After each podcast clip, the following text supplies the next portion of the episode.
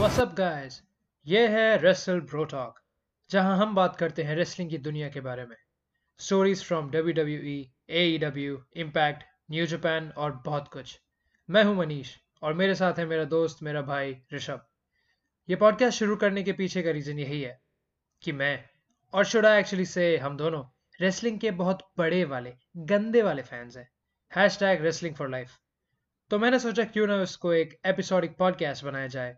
And after that we'll see how it goes so guys get ready और जैसा किसी बड़े आदमी ने कहा है, अपनी कुर्सी की पेटी बाँध दीजिए। मौसम बिगड़ने वाला है।